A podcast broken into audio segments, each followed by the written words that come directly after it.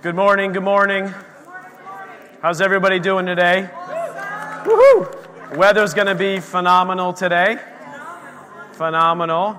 Although I'm talking about the weather on the inside here. All right, I thought I tricked you guys. I think you guys were thinking about the weather outside.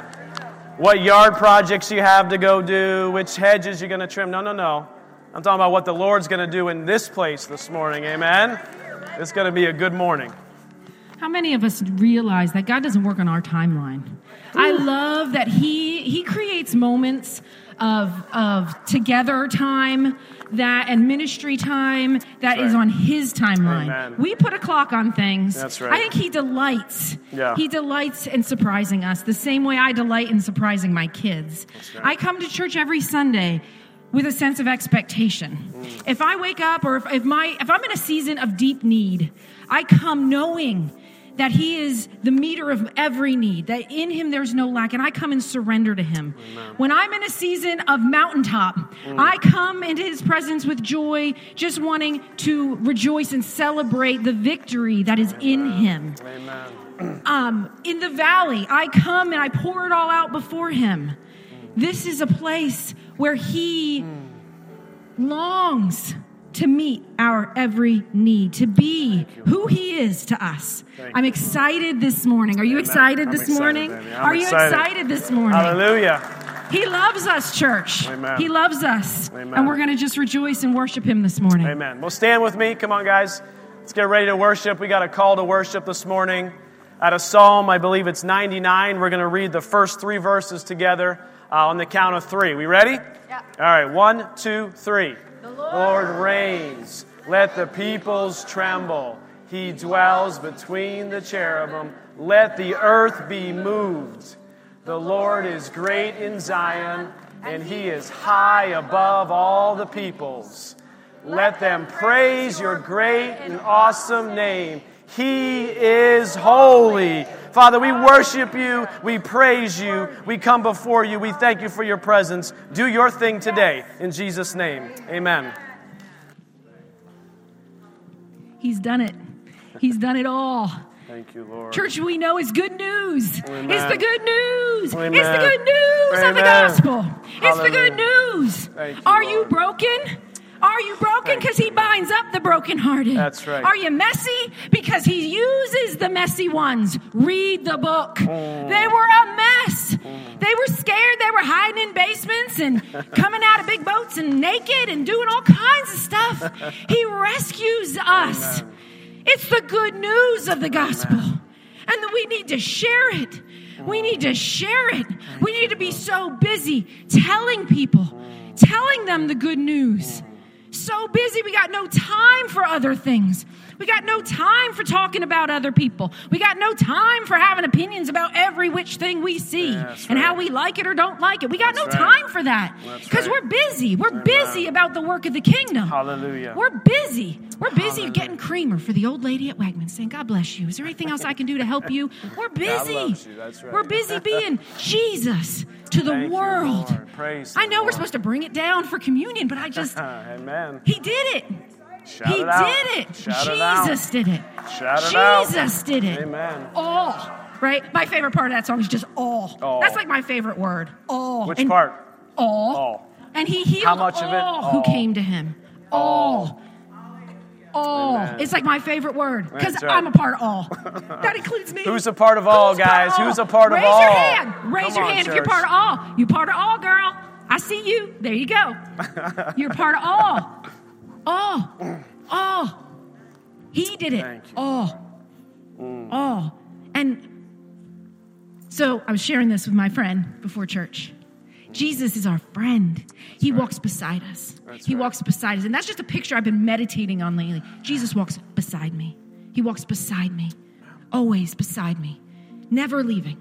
Never leaving me. He's always beside me. Amen. Always beside me. And He doesn't say, oh, honey, you can do better. You can do better. Yeah. That's not His voice. Right. He says, honey, I know you're feeling upset about what you've done, and I'm here. I'm here. Right. I know you're feeling, fill in the blank, I'm here. Talk to me about it. That's right. Talk to me about it. I'm here for you. I'm here with you. Talk to me. He's our friend. always beside us. Always beside us. I'm excited to take communion this morning. Amen, amen.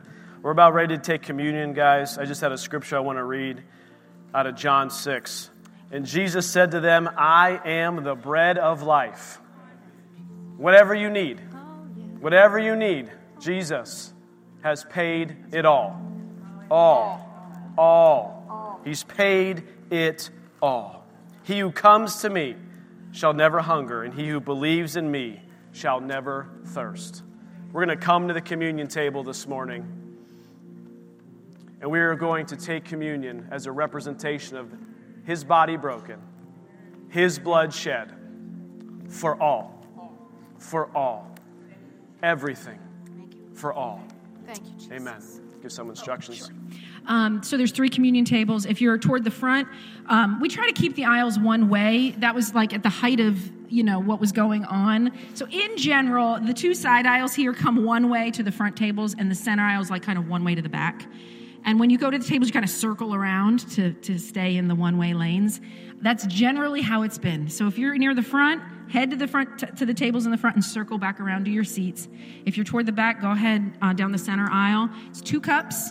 So the juice is in the top cup and the crackers in the bottom, so it's just like a one pickup type thing. Hold on to it. Yeah, and hold on to your communion elements, because we're going to come back up and we're just going to pray and we're just going to partake and we're going to take communion together as a family and as a body of believers. So let's get our communion elements.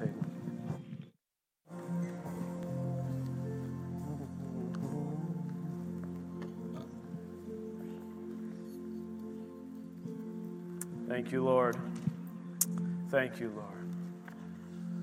Thank you, Lord. We worship you. Jesus, we thank you that you did pay it all. For every sin, for every time we've walked away, all of it. Thank you for paying the price.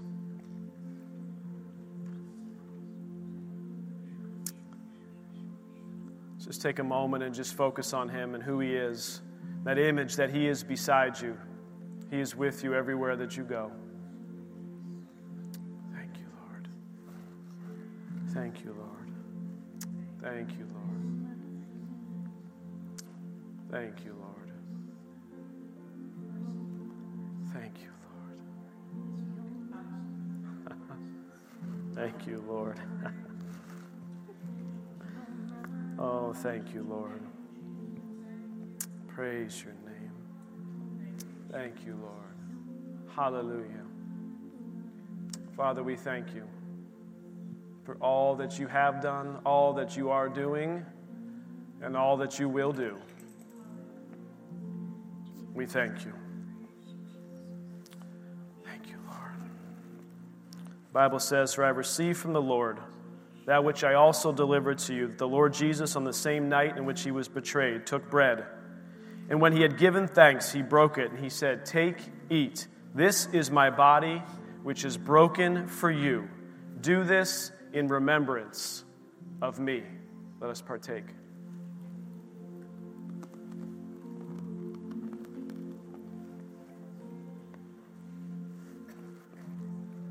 Thank you, Lord. Thank you, Lord.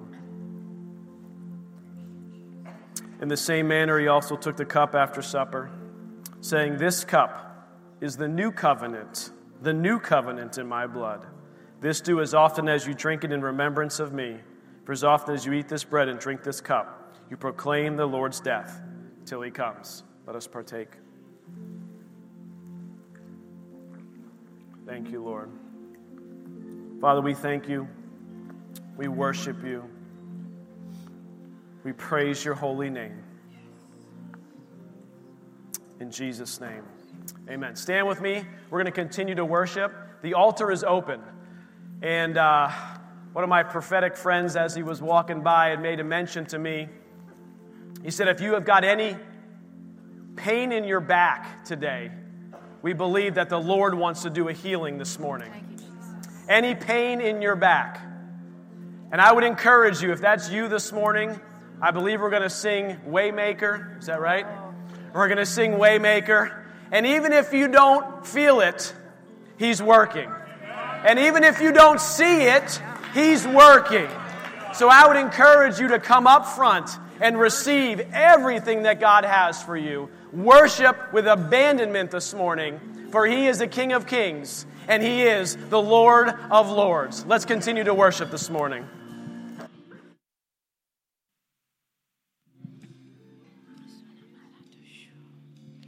Thank you, Lord. Thank you, Lord. There's someone here this morning who's like, too good to be true.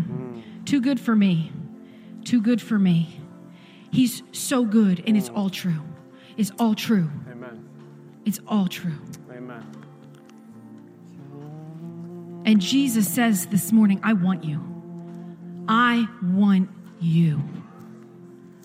I wanted you so much, I died to have you. I want you. I don't want the perfect version of you that you think I want. That version is junk. That's not my thoughts of you. I want you right where you're at. Thank you, Lord. I want real you, and I want all of you. Jesus doesn't do halfway. That's right. He doesn't do halfway. That's right. Thank you, Lord. And if you belong to Him, then He wants you, all of you. That's right.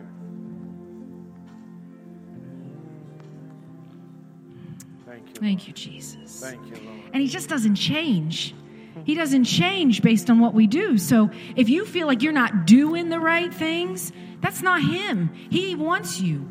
All He wants is you. The things you do will change as you love Him and as you walk with Him. You'll begin, the things you do will change automatically because of who He is, because you're walking in Him, with Him.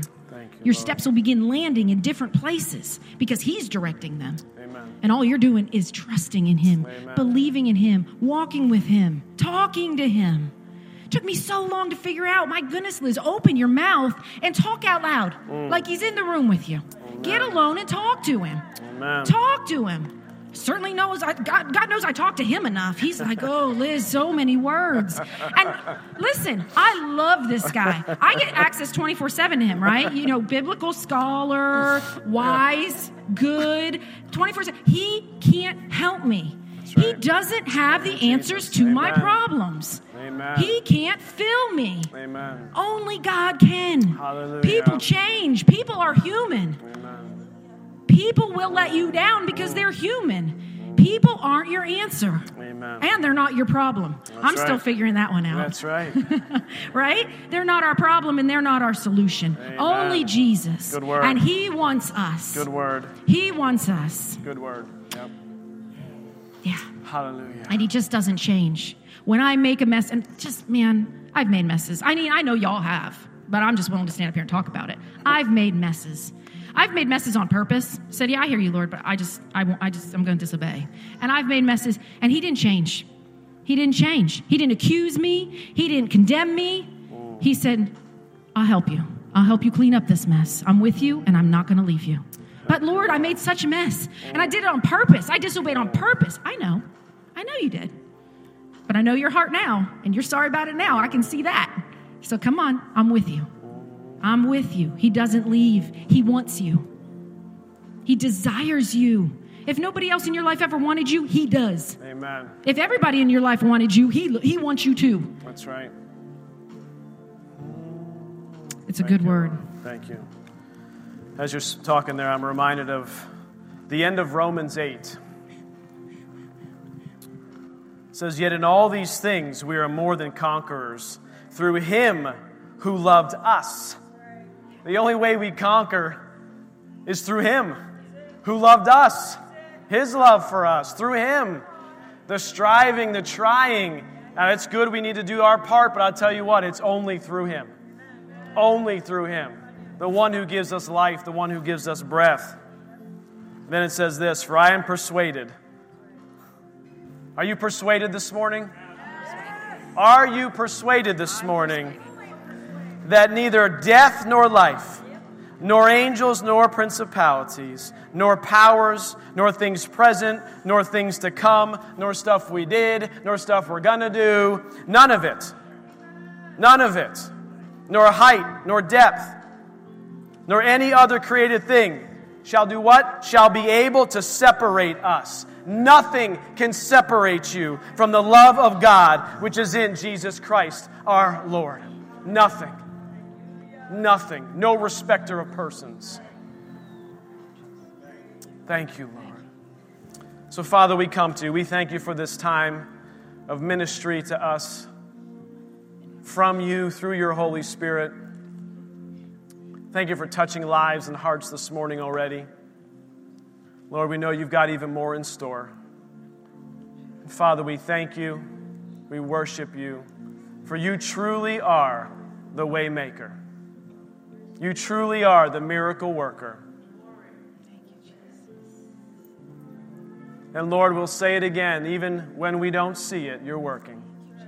And even when we don't feel it, you're working. Because we walk by faith and not by sight. And we walk by your word and not by our feelings. Which means even when we don't feel it, you're working. And even when we don't see it, you're working. Because we walk by faith and not by sight. Amen? Amen. Amen. Thank you, Jesus. All right. Thank you, Father.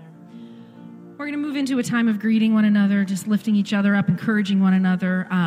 Kids, ECF kids, you know the drill. You know your bag, the notes, the books. You guys can head to Kid Corner. If you're a guest here, we welcome you.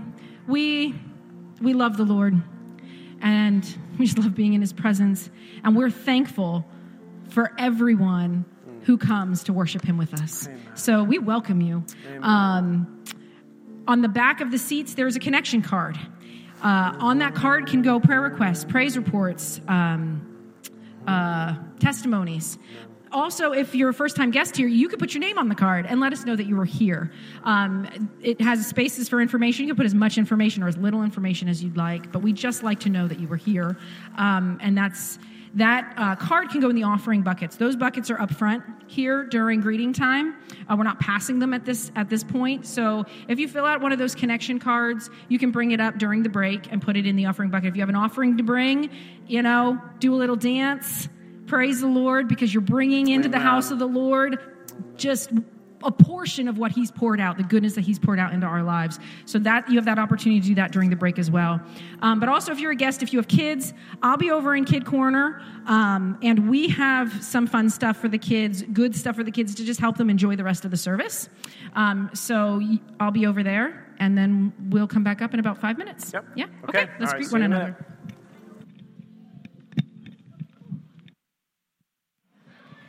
All right, church, good morning. It's time to get down to business. We have lots of opportunities to connect with each other outside of Sunday mornings. And who's thankful for that, right? If COVID 2020 taught us anything, it's how valuable seeing each other's faces is all the time. Jason always wears a shield, this face shield, because he's just like, people got to see my face. He can't deny the world his face, which he's so friendly, when he's out. I think it's a great thing. I think people are getting used to not seeing each other's faces. And mine depends on the day. Sometimes I'm happy to wear a mask because then I don't have to smile at people while I'm grocery shopping. Confession. But sometimes I wear the shield because it's like I want to be Jesus to the world. So it just depends on the day. Okay. Sometimes I just talk until y'all settle down, and then I get to the important things. Okay. So tonight is youth night. Woohoo! They have such a good time down there. They play pool. They play ping pong. They hang out. Jason, Andy, Sydney are connecting with the youth because they're fun people. I mean, Jason, Andy, Sydney, that's who I invite over on a Friday night to have dinner. They're fun, and they're easy, and they are Jesus to these kids. So if you are youth and you've never been down to youth night, come. It's really laid back, and it's a good time.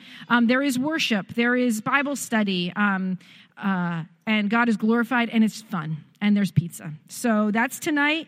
That starts at 6 because we feed everybody, and it goes to about 8 o'clock. At that same time up here in the sanctuary is the Luciano group. This is a teaching group. It is a dig into the Word of God. What does God have to say about that group? It's good. So that starts at 6:30 and runs to 8 o'clock. That's in this sanctuary tonight. On Wednesday at 6:30 is worship and prayer. That's also in the sanctuary. It's a super laid-back time. It's like a soaking time. It's an atmosphere. Just be with Jesus. Prayer. I'm pretty sure you can like walk around. You can sit down. You can kneel. You can do what you want to do. There's no preaching on that night. It's just worship and prayer. So I invite you to come out on Wednesday at 6:30 here in the sanctuary. All right. I'll go in order. I'll be a good girl. Go in order. Good Friday service. So I talked about this last week. Erie First is inviting. It's a multi-church worship and communion service. Again, it's not a service with preaching. It's for worship and communion. This is a multi-church service. They have invited. I don't know, it's on the back of the postcard. There's postcards on the back table with the list of all the churches that are participating, and we are encouraging you to go. We had Erie First over here for worship night before the election, and it was a great time of worship. It was powerful. It just made me so happy to have all the seats filled. I mean, it just was wonderful. So we're real excited. We partner with Nicole, Pastor Nicole, and she's just a great encouragement to us and us to her. And it's just good when God puts people together. So mark your calendars. That's Good Friday, April 2nd at 6:30. And it's worship and communion. So that's at Erie First. Baptism service. I'm so excited. We are going to have a baptism service on April 18th. There is a sign-up sheet on the back table. There's already a couple names on it. That happened to be some of my kids. So, you know, I'm emotional even if my kids aren't involved. I get fired up, and this isn't about me, not everything's about me, right? But I just spend such good time with the Lord before church on Sundays and before baptism Sundays. There's always this. I think that heaven is just excited and rejoicing, and there's just something in the spirit, and I get amped up. Like, I should not drink coffee on baptism Sundays because, I mean, I'm prophesying. I'm talking. There's spit flying. I mean, maybe I should wear a shield on Baptism Sunday. Okay, April 18th. We have information. Why get baptized? Guys, if you haven't been water baptized, just know it's one of very few outward signs of the Christian walk. You know, believe in the Lord Jesus and be baptized. So it is a public statement of, I'm with Jesus, I'm his, and he is mine. And we make the water nice and warm, so it's not like getting baptized down at the lake. So that is April 18th. Pray about it. Talk to Jesus about it. If you have questions, talk to us about it, okay? You can call the church. You can email the church. We'll get back to you. We promise. It might not be the same day. I can promise it won't be the same day, but we will get back to you because we want to talk to you about it. So that's baptism, and I'll be talking about that in the next couple of weeks. Last, and not at all least, I've been talking about the financial seminar, which is on Saturday, March 27th. And we have with us Mr. Micah Bowers. Come on up. He is going to share. He's coming from Kingdom Financial, and he's just going to share with us for a few minutes about the seminar. Well, thank you so very much. Hello, everybody. A lot of familiar faces here to me, so that's a really neat thing. This place actually has a really special place in my heart.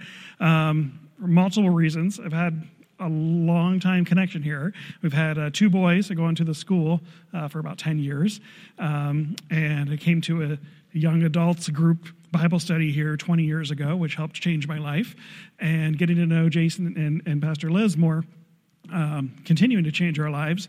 I don't know if I told you, my wife still says, I'm doing the dishes, little inside phrase, and how to raise our kids.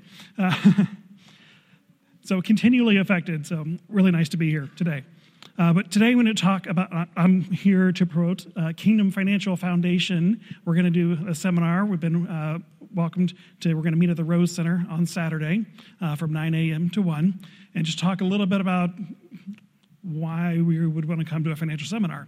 Some people will be interested in that. Some people would want to sleep in on Saturday instead of doing such a thing. But the main motivation I think of behind it is Matthew 25. There's the parable of the master that goes away and he gives talents to the servants. And he gives 10 talents to one, 5 talents to the other, and 1 talent to the third. And the next phrase on there is each according to his ability. So we do believe that God entrusts us with our talents and gifts and money according to our ability to handle them. So the reason our seminar was created was to help us each be prepared more for what God would give us so that we could be good stewards of his and be told, well done, good, faithful servant.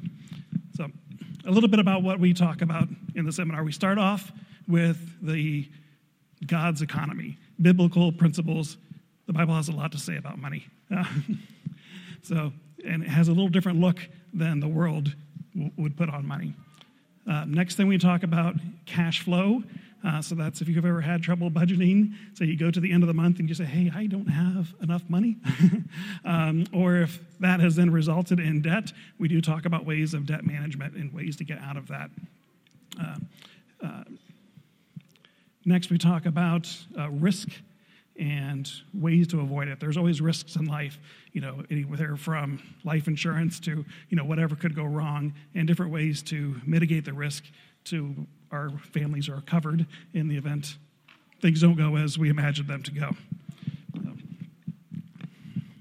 Next, we talk about investing, planning for the future. So back to the servants that were each given talents. The first servant immediately went out and invested and doubled the money. Now, the next servant who was given the 5 talents, it says he went out and doubled the money too.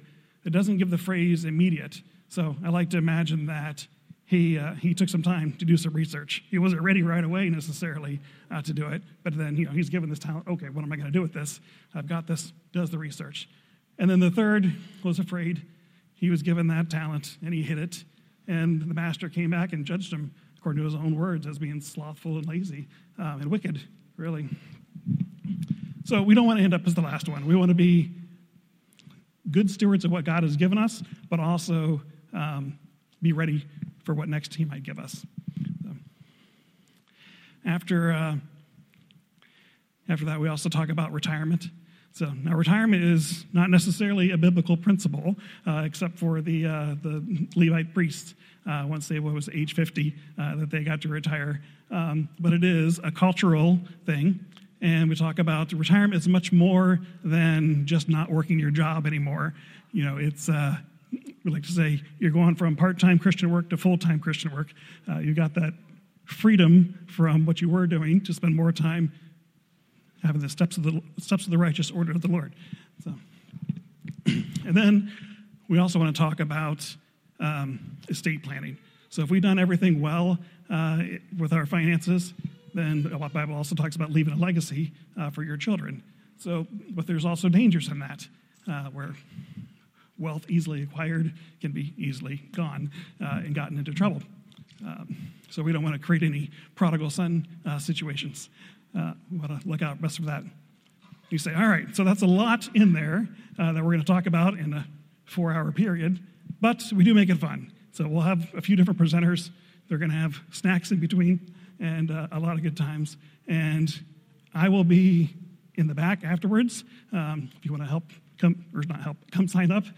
Or if you have any questions, say, is this for me? The question is yes, or the answer is going to be yes. Because really, wherever you are along that spectrum, there's going to be something good for you to get out of it. So we'd love to see you there.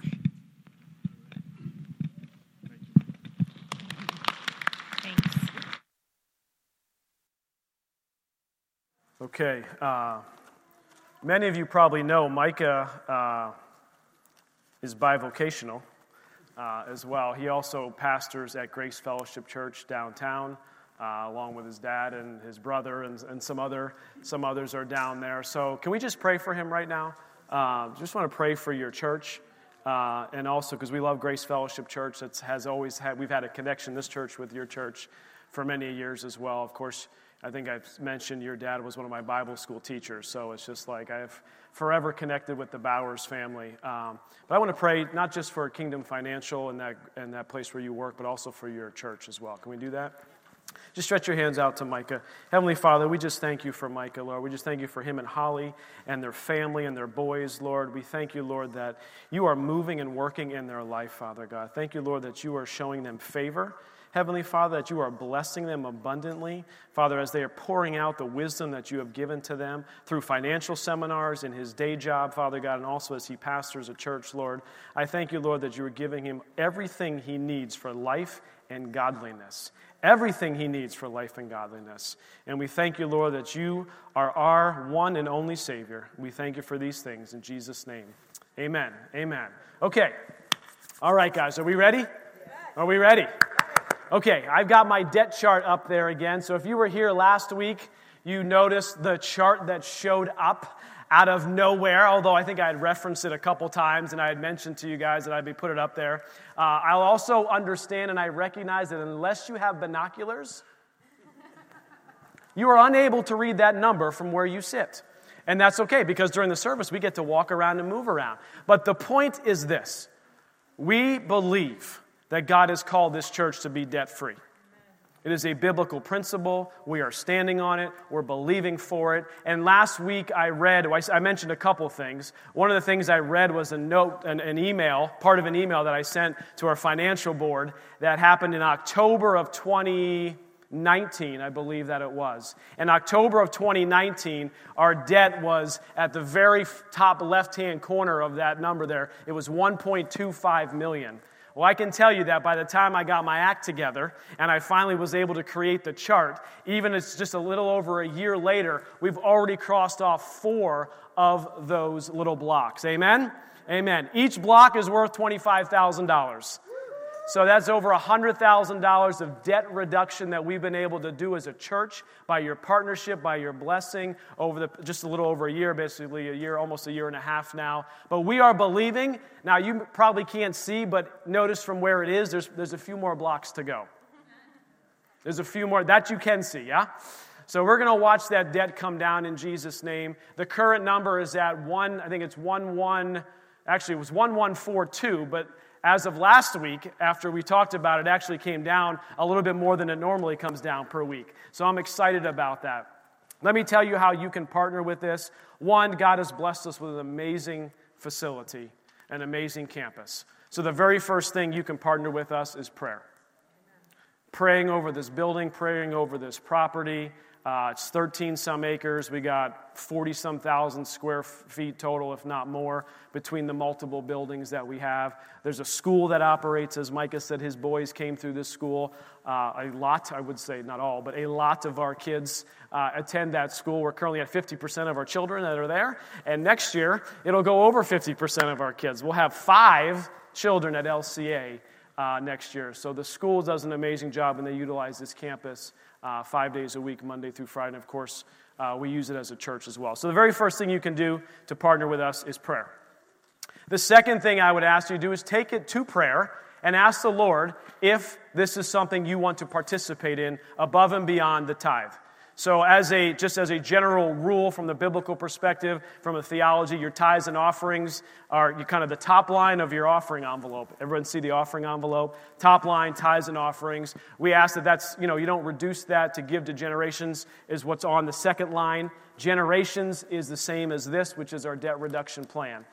We are making some new offering envelopes. It won't say generations on there. It's kind of an old term that we used to use on, bringing down the building debt. So if you see your offering envelope and it says generations, say, what's that? It's what I'm talking about. This is it. It's the building fund. It's really reducing the debt. And we believe that God is working.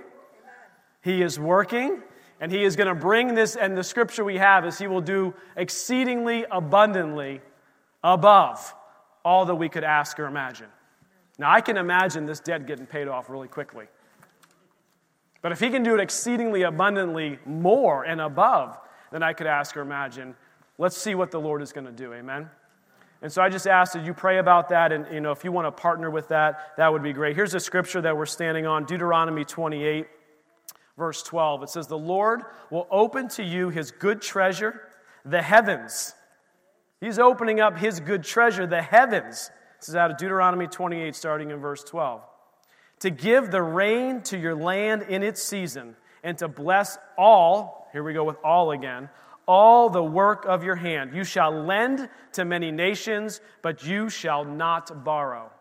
Command of the Lord. We're going to be lenders, not borrowers. Like, we got a great relationship with Northwest Bank, but I'm tired of making them rich. Can I get an amen? Amen. Like, Matt's our banker. Love Matt. Have a great relationship with him. But you know what? We're making him rich. So it's time to get rid of the interest portion of our mortgage and get this thing paid off. The good news is this property is worth, I believe, just short of $4 million the last time we did the assessment. And we owe 1.15 or so. So that means there's equity here, which is great, which is a blessing. And we have to remember that when this building was built, we had mortgaged over $3 million in order to get this building built. So we have been seeing this come down. We want to make it visible because remember what the Bible says in Habakkuk 2? Write the vision so we can run. So the vision's on the wall here for debt freedom. And I want to be able to run with this with you guys to take care of this.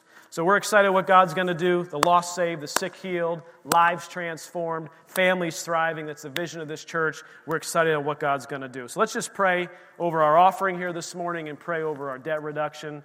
And I just ask you guys to go pray. What is it? How do you want to participate personally in this? Heavenly Father, we thank you. We thank you for your word. We thank you that we can stand on it. We thank you, Father, that our cups runneth over. Thank you, Lord, that we are cheerful givers, Father, and that you will lead us and guide us in all things, including, Father God, our finances. Father, we thank you for the seminar that's coming up, Lord, this weekend on Saturday. Lord, I just pray that you will fill that class, Lord, that those who are listening to my voice now, who feel a sense and urge that needs to be there, Lord, I just pray that they will go sign up today, that they will be able to do that, Lord, and change their lives. And Father, we just thank you, Lord, that you're working in finances. You are working in our lives in every area. Father, I thank you for these things. In Jesus' precious name. Amen? Amen.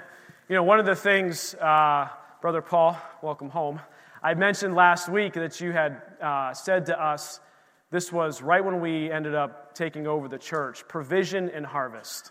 Provision and harvest was the word over this church. And I believe you can, and we were believing for some pretty exciting and some pretty big things. And then he came back to me like a couple months later and says, you're believing too small. You're believing too small. And I write these things down. I think I told you, I write these things down, and I know that God has big things in store for this church. And I don't mean big things in the way you're probably thinking big things. You're like, what is he talking about? Well, I believe the Lord will continue to unveil vision as we move forward and as we do things. But I believe that the Lord is not saying a bigger in the sense of building, but a bigger church in the sense of a family. A bigger connection, more impact in the community, more groups meeting all across Northwest Pennsylvania. I truly believe God is going to do a multiplication. God is going to do a revival, first in our hearts, and then in our city, in our towns, as we approach these final days. And I know that the Lord is working. And I know that he's got big plans and big purposes for this church. Amen? Amen. Well, I have something to share with you guys this morning. I know we've been doing a series in 1 John, but that's not where I'm going. I'm not going back there yet. We will go back to 1 John at some point, but I want you to open up to Galatians 6. Open up to Galatians 6. As you're turning there, last week, man, God was moving. He really was moving last week, and the message I gave last week was that God is no respecter of persons. No respecter of persons. And we talked about that every single one of us will stand before him on Judgment Day. Every one of us will stand before him. We also talked about that he doesn't see you any differently than anybody else. No matter your skin color, no matter your personality. And we look at other people and we say, oh, but if I could only be like so-and-so. I'm guilty at that. Right? We all are in some way. If I could only be like, and God's saying, no, I want you to be you. I created you uniquely to be you. Stop trying to be like somebody else. In fact, trying to be like somebody else is telling God, like, yeah, you know, you didn't really do it right with me. Think about that. Like when we are trying to be like somebody else versus who God has created to be, we're basically saying, God, yeah, you got this one wrong. But he didn't get it wrong, guys. He did not get you wrong. And he loves you and sees you and cares about you. And he created you uniquely and perfectly. We said that God doesn't love you anymore or any less than anybody else. You're like, what? You mean that like if I do more good works, he'll love me more, right? No. You mean if I screw up, I don't know which way I should turn with the love you more versus the screw up. I'll stay in the center. I don't want to offend anybody, you know? But if I screwed up again, does he love me less now? No. He loves you and he cares for you. Then we talked about that his promises and his word are as much for you as they are for anybody else. No respecter of persons. You can stand on this word of God as much as anybody else can. And we need to read that word and get that word on the inside and build that faith up. That's how faith comes, by hearing and hearing the word of God. So we can stand on that word and believe in faith no matter the situation, no matter the circumstance. So here's what I say. If God is no respecter of persons, that's great. But you say, but Pastor Jason, in life it doesn't seem like everyone gets the same outcome. Meaning, we all have different lives, different things happen, and there are tragedies here, and there's other stuff over there, and we begin at, what is going on? I thought God was no respecter of persons. You say, but there are some theological things in the Bible that God clearly lays out, and I'm not going to go through all of them. I'm going to touch base on just one of them. But we have to understand that there is a sovereignty portion of God that, to be honest, we can't wrap our heads around. We can try, you can read all the books you want, but there's this component of God who is bigger than we can ever imagine, who transcends time, who's not even in time, has a plan and a purpose, and he's moving and working things together that we don't understand. And we could ask why as much as we ever want to ask why, and sometimes we don't get the answer as to why things happen the way that they did. The second thing that changes circumstances in our lives is that we live in a fallen world. There is sin in our own life. There is sin in others' lives. We live in a fallen world. And sometimes bad things happen because we live in a fallen world. This is a fact. This is like, one of the laws of the world that we live in. Just like there's a law of gravity, right? Anybody understand the law of gravity? How many of you understand the law of gravity? How many ever fell, right? How many ever tripped over something and had the law of gravity in full effect? Right? Boom. Down right now. What happened? The law of gravity happened. Right? You went right down. So there are laws that happen in this world and in this life that we need to begin to understand. We know that we have an enemy who's on the constant attack. The Bible says we have to resist the devil and he will flee from us. But here's something I want to talk about this morning. There's also biblical laws and biblical things at work that we need to understand.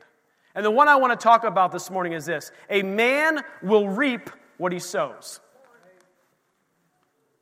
So there are certain circumstances, there's things you can do and there can pray and all this other stuff. But it's interesting that the Bible clearly states out that a man will reap what he sows. A woman will reap what she sows. A child will reap what they sow. And as I read that, and we're going to look at this passage of Scripture, I realized it doesn't say anything about faith in there. You're like, wait, what? No, you don't have to believe this for it to be true. Do you understand what I'm saying? You don't have to be like, well, I'm standing on that word and I'm believing that. That's not going to be for me. I believe in faith. It says I'm more than a conqueror. So it doesn't matter what I sow. I'll reap the benefits and the blessing of God. Whoop. Nope. Not true. That's not in the Word, guys. It's not in the Word. Okay, let's read this with me. I'm going to talk about this morning. Galatians 6, I'm going to start in verse 7. Do not be deceived. God is not mocked. Come on. For whatever a man sows, he will also reap. What's that word? Whatever. Whatever. right? You know what I'm talking about? Like, yeah, whatever. How many times have you used that word like in a conversation? Yeah, whatever. Whatever. Give it the hand, whatever, right? Like we sometimes, I don't know, maybe I don't usually use that word. That's why it's coming off really funny when we do it. But, you know, some people do the, you know, whatever. But this is what I'm saying. Whatever a man sows, not what he believes in faith. Not, I mean, there's faith principles, and I'm not talking about those. I'm talking about we have to have this understanding that whatever we sow, we are going to reap. Whatever we sow. If we sow dissension, we reap dissension. If we sow faith, we reap faith. If we sow love, we reap love. You understand that it's whatever we sow, whatever it is. And I'm just like, whoa. I'm thinking about taking an inventory of my life. What am I sowing? What are you sowing? What are you sowing? Perfect time, right? It's right. Everyone's planting stuff. Everyone's planting. What are we sowing? Verse 8. For he who sows to his flesh will of the flesh reap corruption. Uh-oh. But he who sows to the Spirit will of the Spirit reap everlasting life. So whatever a man reaps, he's going to sow. And there's basically two options of reaping, or of sowing. Either we're sowing into the flesh, or we're sowing into God's kingdom, into the spirit realm. Which one are we sowing on? Verse 9 says this, let us not grow weary while doing good, for in due season we shall reap if we do not lose heart. I'm going to go through some principles that I have that I kind of are pulling out of this passage here in a minute. Therefore, as we have opportunity, let us do good to all, especially to those who are of the household of faith. Okay, so here's the revelations that I had from this scripture. Number one, everything starts with a seed. Everything starts with a seed. The tree you see started with a seed. The apple you're eating started with a seed. And as I was praying about this, the Lord said, you know what? What else is a seed? I was like, well, your word's a seed, God. Your word's a seed. And he said, well, what did I say in Genesis 1? He spoke, and it happened. He spoke, and it happened. He spoke, and it happened. He spoke, and it happened. Interesting enough, God's word is actually a seed that we have to sow in order to reap what God has in store for us. Everything starts with a seed. Plants, animals, people. We don't need to get into the anatomy lessons this morning. The kids are with us. Okay? Y'all adults, you get it. The kids, talk to your parents about it later if you don't get it. That's not in my notes. That's not in my notes. It's real. It's real. Everything starts with a seed. Number two, here's what I also see. Nothing happens until a seed is planted. I could hold a bunch of seeds up here all day long.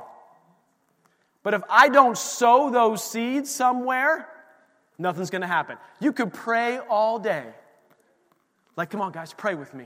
I got this apple seed right. Come on, let's just start praying and believing that God is going to make an apple right now in Jesus' name. Come on, Jesus, make an apple out of this seed right now. Now, can he do that? Heck yeah, he can do it. Will he do it? Probably not. I mean, come on. He's like, I made apple trees. You go to the apple tree to get the apple. You don't take a seed and then just, hopefully one just materializes in your hand.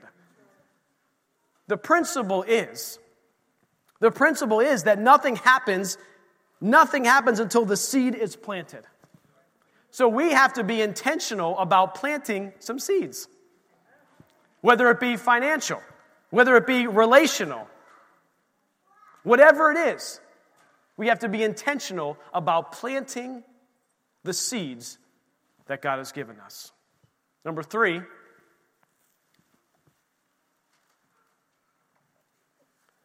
seeds reproduce after their own kind. Listen to this. Seeds reproduce after their own kind. Back to the apple example. You cannot plant an apple seed in the ground and pray that a pear seed comes up or a pear tree blooms. You can't do it. What you are planting is what you are going to reap. You understand that? So whatever that seed is that God has given you, whatever seed it has, whether it's financial or relational or the relationships God has given you in your life, whatever it is, when you are begin to plant that seed, whatever it is that you are planting, that's what's going to come up. This is like not biology 101. I'm not sure what's the plant stuff. Yeah, all that stuff, whatever you're all saying. Huh? Botany, I don't know, whatever. This is like the laws of botany. Horticulture, is that what you just said? Big words this morning. Hold on tight. It's like we're doing school. We got sex ed. We already passed that test. We're going into horticulture now. I mean, who knows what's next, right? But this is what, understand this biblical principle. I love when the Bible uses analogies like this, and of course it was an agricultural society, but it's something we can grasp and get a hold of and understand that if I take this seed and I plant it, I am going to get what that seed is. Whatever it is, that seed, it'll reproduce after its own kind. The Ackerman kids. Now each one of them is different. Each one of them is unique, but they are Ackerman kids. They have been reproduced after their own kind. And we see in each and every one of them, there is, characteristics and personalities and traits. And some have Liz's long legs and my long torso, and they're taller. Some people have my short legs and Liz's short torso, and so they're short. And you're like, how could they come? Well, they're still coming from the same kind. Apple trees look different. Ackerman kids look different. But we have to understand that whatever we are planting is what is going to be reproduced. So some of the things that we could be planting love in our lives, in our relationships. We could be planting generosity and kindness when we talk to others. When we're talking to our kids, we can begin to speak to them that they're real people and that God cares for them and we're planting in them. Because what happens is when we plant it, we will then reap what we have planted on the inside of them. Number 4, this is very interesting to me, is we reap more than we sow. We know God's a God of multiplication, but it works in both ways. It works both on the good and on the bad. When we are sowing dissension, when we are sowing disunity, we actually begin to reap that in a multiplicative manner. Because when I take that one seed and I plant it in the apple seed, how many apples get created? A lot. And then within each apple, there's a bunch of seeds. So what this is telling me is this law of sowing and reaping says I have to be so cognizant of what I'm sowing because guess what? I'm going to be reaping more than what I put in the ground. The good news is it works with the Word of God as well. So when we sow the Word of God into our lives, we begin to reap the benefits of the Word of God. And the goodness of God and the understanding of God as we sow that into our hearts. So number 4 was we reap more than we sow. Here's number 5. It applies to every area of our life. This law, this biblical law, it's actually a biblical and a natural law in a lot of ways, is it applies to every area of our life. It applies to our relationship with God. It applies to our relationship with our spouses. It applies to our relationship with our kids, with our friends. It applies to our finances. Church, it applies to your finances. It applies to everything in our life. The Lord had, I think I maybe had mentioned this to you guys before. This was a while ago. We had been in prayer. Actually, I think you started it, babe. You were talking about asking the Lord, what is he going to hold me accountable for at the end of my life? Like when I see, how many want to know when you see Jesus face to face what he's going to ask you? Like, yeah, can I get that heads up? Like I would like to know what that is. Well, guess what? Ask him. Ask him. There are some things in the Bible that would be clear. You know, did you know me? Did you love me? Did you, all that stuff. But there, I believe there are specific things he's going to ask you. And they're all biblical. And they're all based in God's word. And they all actually have to do, at least for me, with this principle of sowing and reaping. And so after, did you love me with all your heart, soul, mind, and strength? I believe, and did you love others? I believe the first thing he's going to ask me about is my marriage. That's the first thing that God's going to ask me about. Not about this church. Not about the debt campaign. Not about did you hire this person or that person. Did you make all the right decisions? No. He's going to ask me about this relationship. And so, guys, if we want this relationship to be strong, and we want to reap the benefits of a strong marriage, and a strong relationship, guess what you have to sow?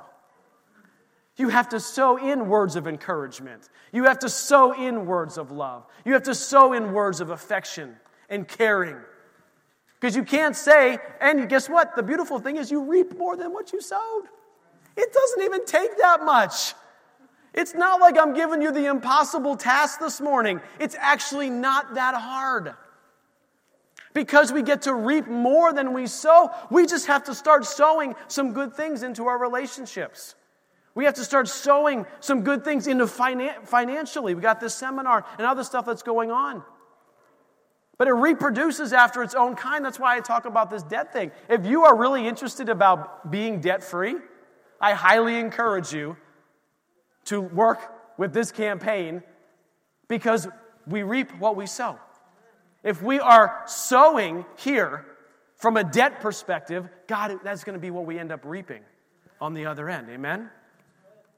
So this applies to every area of our lives. My four things, you want to know what they are? You want to know what they are? I believe God's going to ask me, number one, did you do it together? Not with all of you. I mean, I love you all. But it's talking about right here. This is number one. Did you do it together? And so I have to sow into this word from God of doing it together. And you will notice we do things together. Anybody notice that? You actually notice it, right? We're actually doing, I believe God's going to ask me that. Did you do it together?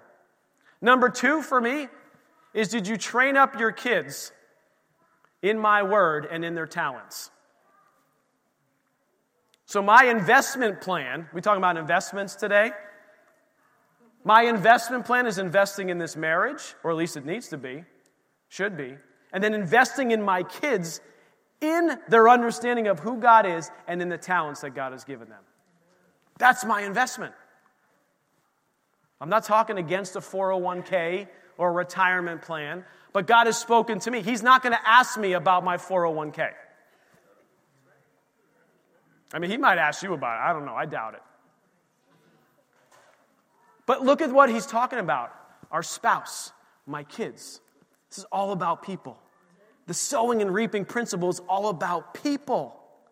I know we talk about finance and this other stuff, but it applies so much to people.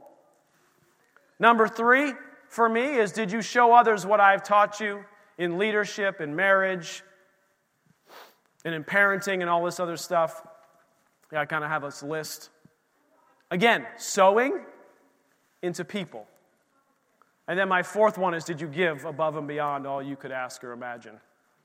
So I love that one. But here's what I know is I believe the Lord told me that they're in order. First him, and then my wife, and then my kids. And then pouring into others, and then giving. You see, this law of sowing, we have to make sure we understand that we are doing this in the right order in our lives. So what I don't want you all to run out of here and say, well, Pastor Jason told me just to start sowing, so I'm just going to start sowing everywhere. I'm going to take all my money. I'm going to start throwing it at people as they're driving by. I'm going to put cash in front of my mailbox and say, come cash, I'm sowing into you. Come to my house. No. I want you to ask the Holy Spirit, who is God? Well, you don't have to ask him. You can ask yourself, who has God placed in your life, who is right in front of you? Look at your spouse and say, I am going to start sowing positive things into our relationship, because the Word of God says, whatever I sow, I will also reap, and I want our marriage to be strong, so I'm going to begin to sow into that marriage. And I'm going to take the intentionality and begin to sow into my kids the things that I believe God is asking me to in the Word of God. Back to verse 8, it says this: for he who sows to his flesh, of the flesh will reap corruption, but he who sows the Spirit will of the Spirit reap everlasting life. Everlasting life. And here's what I, as I was reading this, here's what I believe. Number 6, point 6, almost done. We do not always reap in the same season in which we planted. Sit on that for a second. In the laws of nature, this is true. We know you plant in the spring and you harvest in the fall, right? How it typically works. But in the seasons of our life, it is no different. There are seasons where we are sowing, and we are sowing, and we are sowing, and the reaping hasn't happened yet. And you're like, I don't understand why this hasn't happened yet. But what was that next verse that says, don't get weary of doing good. Continue to sow. Continue to sow. That wayward child, that prodigal son that has gone away, don't stop praying. Don't stop believing. Don't stop sowing into that person's life. Don't stop sowing. Because it's a principle that you don't always reap in the same season in which you sowed. Let us not grow weary while doing good, for in due season we shall reap, if we do not lose heart.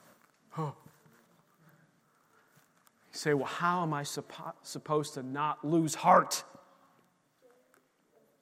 We have to stand on the Word of God. And you have to believe that that scripture is true. And if it is true, which it is true, then you got to continue to sow. And continue to sow. You say, well, Pastor Jason, I said 2 nice things to my wife, and she's still mad at me. Well, it doesn't work that fast. How many of you plant the apple seed and expect to have apples tomorrow? It doesn't work that way. This is a season of time where you have to continue to plant and to plant and to plant and to sow and to sow and to sow and to sow. And in due time, in God's timing, in His sovereign timing, in timing that we don't always get to understand or we don't always get to know, is when we will reap. His timing.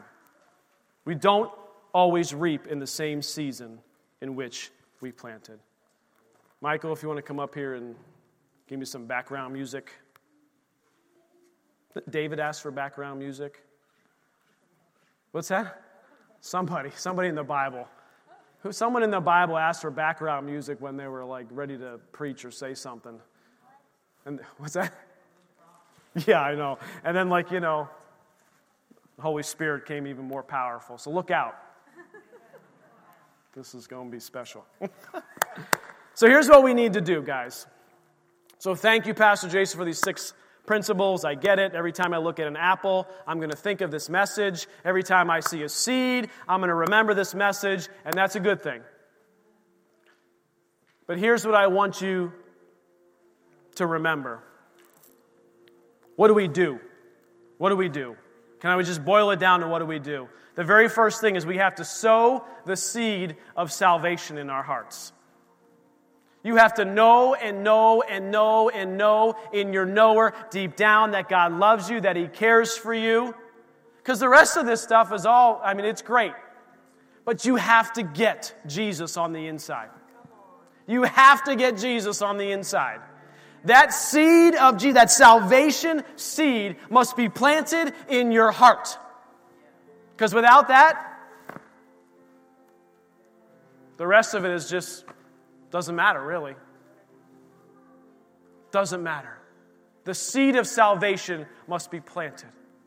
If you're here this morning, you've never made Jesus your Lord and Savior, today is the day of salvation, is what the Bible says.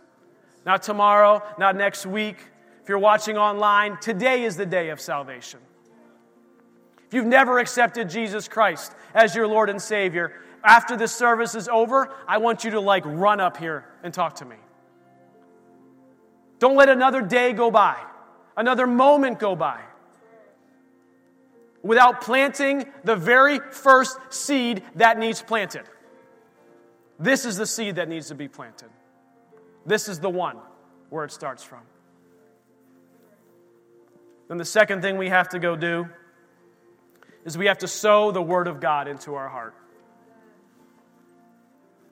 If you remember nothing else, this is what we have to do.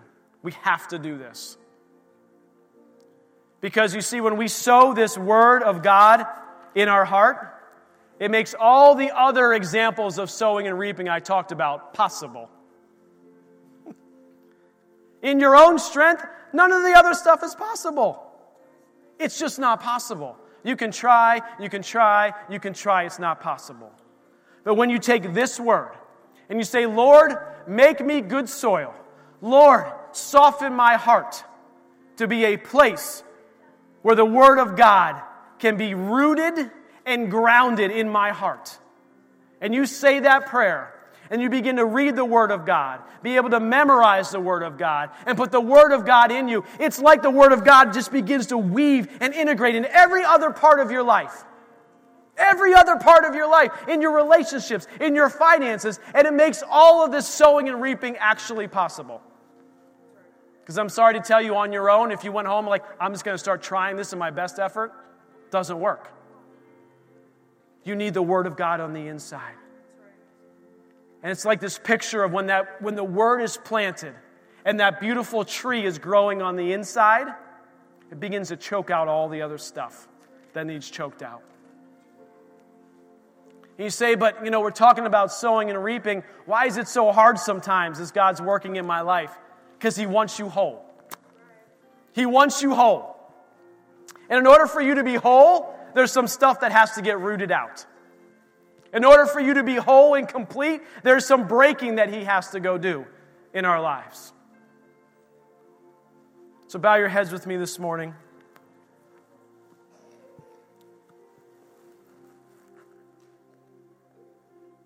I'm not going to ask you to raise your hand this morning or to jump up and down or to do anything. I just want to pray for you this morning. I want to pray that you guys will remember this biblical principle of sowing and reaping. But more importantly, that we are intentional about sowing the Word of God more and more into our heart. For out of the abundance of that, it makes everything else possible to go do with Jesus. Heavenly Father, we just thank you for today. Father, we thank you that you are moving and working in our lives. Father, I ask this morning that you would soften our hearts. Soften our hearts. Everyone who is listening today, Father, I ask that you would soften our hearts, that we would be intentional about planting your word on the inside of us. For it is life for those who find it, health to our bones. But more importantly, it also gives us the strength, as your word says, to do the things you've called us to go do. So, Father, I ask this morning that you would strengthen us with your word, that we would begin to sow your word back into our marriage, into our children, into our relationships, into our businesses, into every area of our life. Father, we thank you for it. In your precious name, we pray. Amen? Amen. Well, guys, we're going to close service here. We've got some prayer teams that are coming up. They're going to be able to pray with you. If you need anything, prayer for anything at all, they will be up here. As a reminder, if you're interested in that financial seminar, I highly suggest that you sign up. Again, it's on the back table, and then Micah will be available in the lobby to be able to go speak to him as well. And with that, babe, you want to come up and close?